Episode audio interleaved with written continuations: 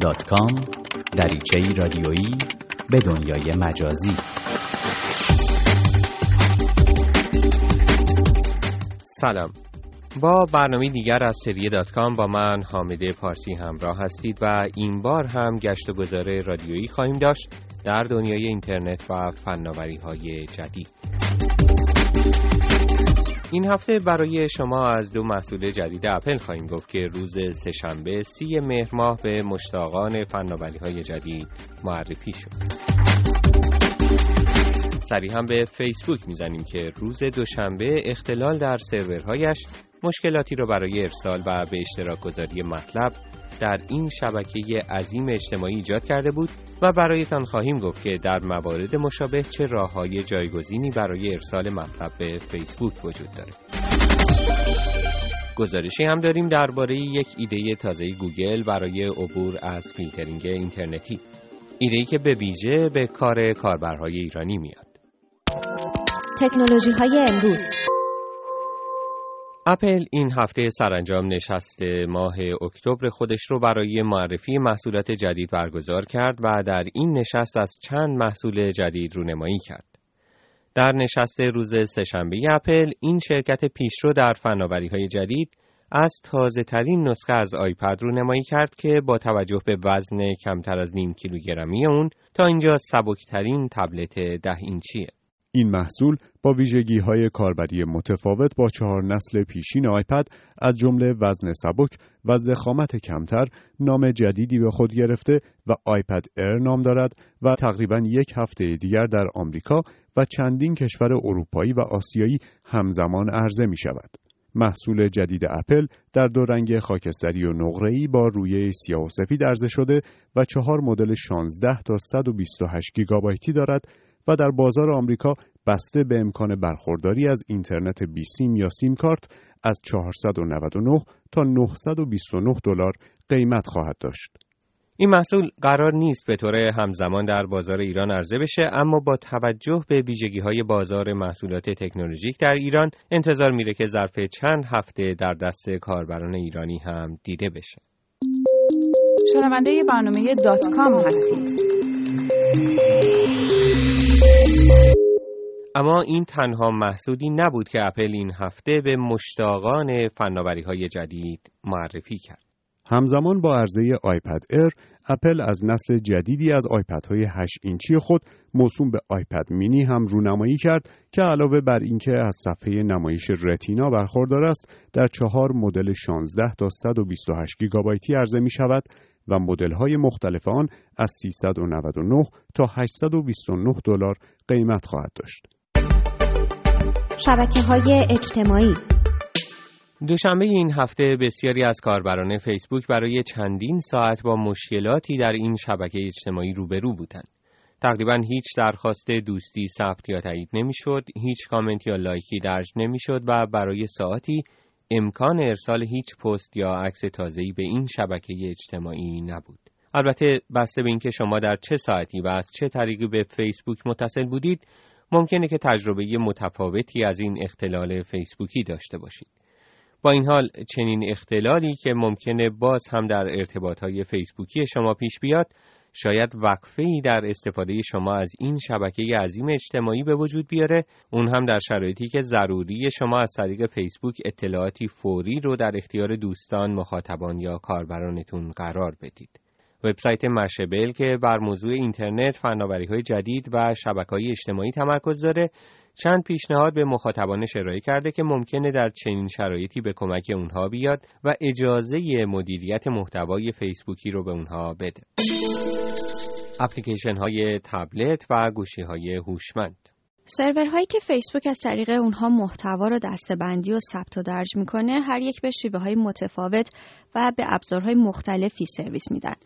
مثلا فیسبوک سرورهایی داره که ویژه دریافت و ذخیره سازی محتوا از طریق مرورگرهای اینترنتیه و سرورهای دیگه داره که به کار دریافت و ذخیره سازی اطلاعات از طریق اپلیکیشن ها میان. در بیشتر مواقع اگر اختلالی پیش بیاد که بر عملکرد یکی از این سرورها تاثیرگذار باشه این احتمال هست سرورهای دیگه بدون مشکل به فعالیت خودشون ادامه بدن.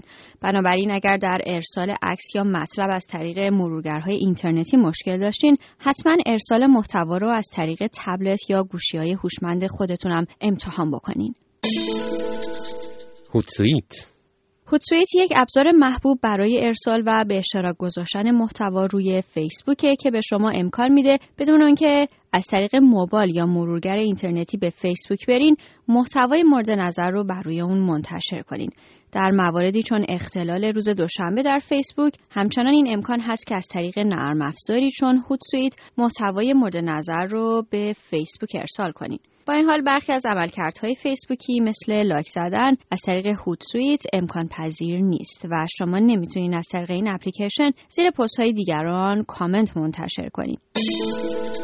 رابط های برنامه نویسی نرم افزار در کنار این روش اگر شما در وبسایت خودتون از یک رابط برنامه نویسی نرم افزار فیسبوک استفاده کرده باشین که به شما کاربرانتون امکان میده بدون مراجعه به خود فیسبوک کامنتی رو بر مطلبی بذارین یا مطلب وبسایتتون رو به اشتراک بگذارین. این بخت رو دارید که در زمان اختلال در سایت فیسبوک همچنان بتونین از طریق این رابط ها محتوای خودتون رو روی فیسبوک بفرستین.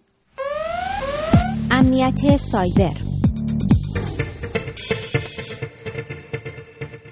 اما این هفته شرکت عظیم اینترنتی گوگل روز دوشنبه 29 مهر ماه در نشستی در نیویورک دو برنامه تازه رو به کاربرانش معرفی کرد. برنامه هایی که به گفته گوگل برای کمک به روند آزادی بیان و مقاومت و مبارزه با سانسور دولتی شکل گرفتند. همکارم هانا کاویانی در گزارشی به همین موضوع پرداخته. Google Ideas یا ایده های گوگل زیر مجموعه‌ای از شرکت عظیم اینترنتی گوگل است که درباره راه های مواجهه انسان ها با تهدیدها در جریان تنش، بیثباتی و یا سرکوب تحقیق می کند.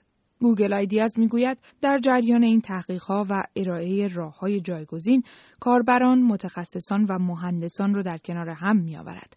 حال نتیجه یکی از همین تلاش ها دو برنامه تازه است که روز دوشنبه در نشست ایده های گوگل در شهر نیویورک مطرح شد. گزارش از این نشست حاکی است که در بسته ارائه شده توسط گوگل یک برنامه به کاربران معرفی شد که توسط آن سپری حمایتی برای وبسایت های سازمان ها و گروه های مدافع حقوق بشر درست می شود که به طور مداوم مورد حملات هکری قرار می گیرند. گوگل می گوید این بسته چند منظوره تازه برای حمایت و پشتیبانی از آزادی بیان تهیه شده است. مهمترین نوع حمله که در این برنامه مورد نظر است حملات DDoS است که نیروهای مهاجم با بالا بردن حجم مراجعه به یک وبسایت آن را از کار میاندازند. در مراسم معرفی برنامه های تازه گوگل در نیویورک یک نرم افزار تازه هم به کاربران معرفی شد با نام uProxy. این فناوری تازه به کاربران اینترنت این امکان را می‌دهد که از سد سانسور دولتی بگذرند و فیلترینگ را پشت سر بگذارند و در این حال توسط uProxy کاربر می‌تواند در جریان گشت و گذار اینترنتیش هویت خود را محفوظ نگه دارد. کاربران اینترنتی در ایران سالهاست با موضوع فیلترینگ آشنا هستند اما مدت هاست که از فیلتر های مختلف نرم افزارهای رنگارنگ و پراکسی ها و VPN ها استفاده می کنند. آنطور که مهدی یحیی نژاد مدیر وبسایت بالاترین به رادیو فردا می‌گوید پراکسی گوگل با سایرین تفاوتهایی دارد پراکسی دیگه معمولا توسط یک سری شرکتی یا مؤسسات ارائه میشن و تمام کسانی کاربران که از ایران وصل میشن باید از طریق اون سرورهای اون شرکت ها به اینترنت آزاد وصل ولی در مورد این سرویس جدید هر کس از طریق دوستان یا آشنایش در خارج از ایران به اینترنت آزاد وصل میشه و نیازی به سرورهای جداگانه نخواهد بود و همینطور نیاز به install هیچ نرم‌افزاری روی دسکتاپ نخواهد بود. تنها یک افزونه به browser یا مرورگر کامپیوتر اضافه میشه که از اون طریق بشه به اینترنت آزاد دسترسی پیدا کرد. یکی از وبسایت هایی که برنامه مبارزه با حملات اینترنتی را آزمایش کرده و نتیجه مثبت گرفته وبسایت فارسی بالاترین است. البته برنامه های تازه ارائه شده گوگل آیدیاز همچنان در مرحله با دسترسی محدود و یا آزمایشی به سر می‌برند و تا دسترسی همگانی به این برنامه های حمایتی هنوز مدت زمانی. باقی است. در پایان برنامه دیگر از سری دات کام هستیم. در اجرای این برنامه همکارانم مانیا منصور و امیر نیکزاد با من همراهی کردند. با ما می توانید به نشانی اینترنتی dotcom at radiofarda dot com در ارتباط باشید یا ما را در صفحه فیسبوکی این برنامه facebook.com فردا نقطه دات کام دنبال کنید.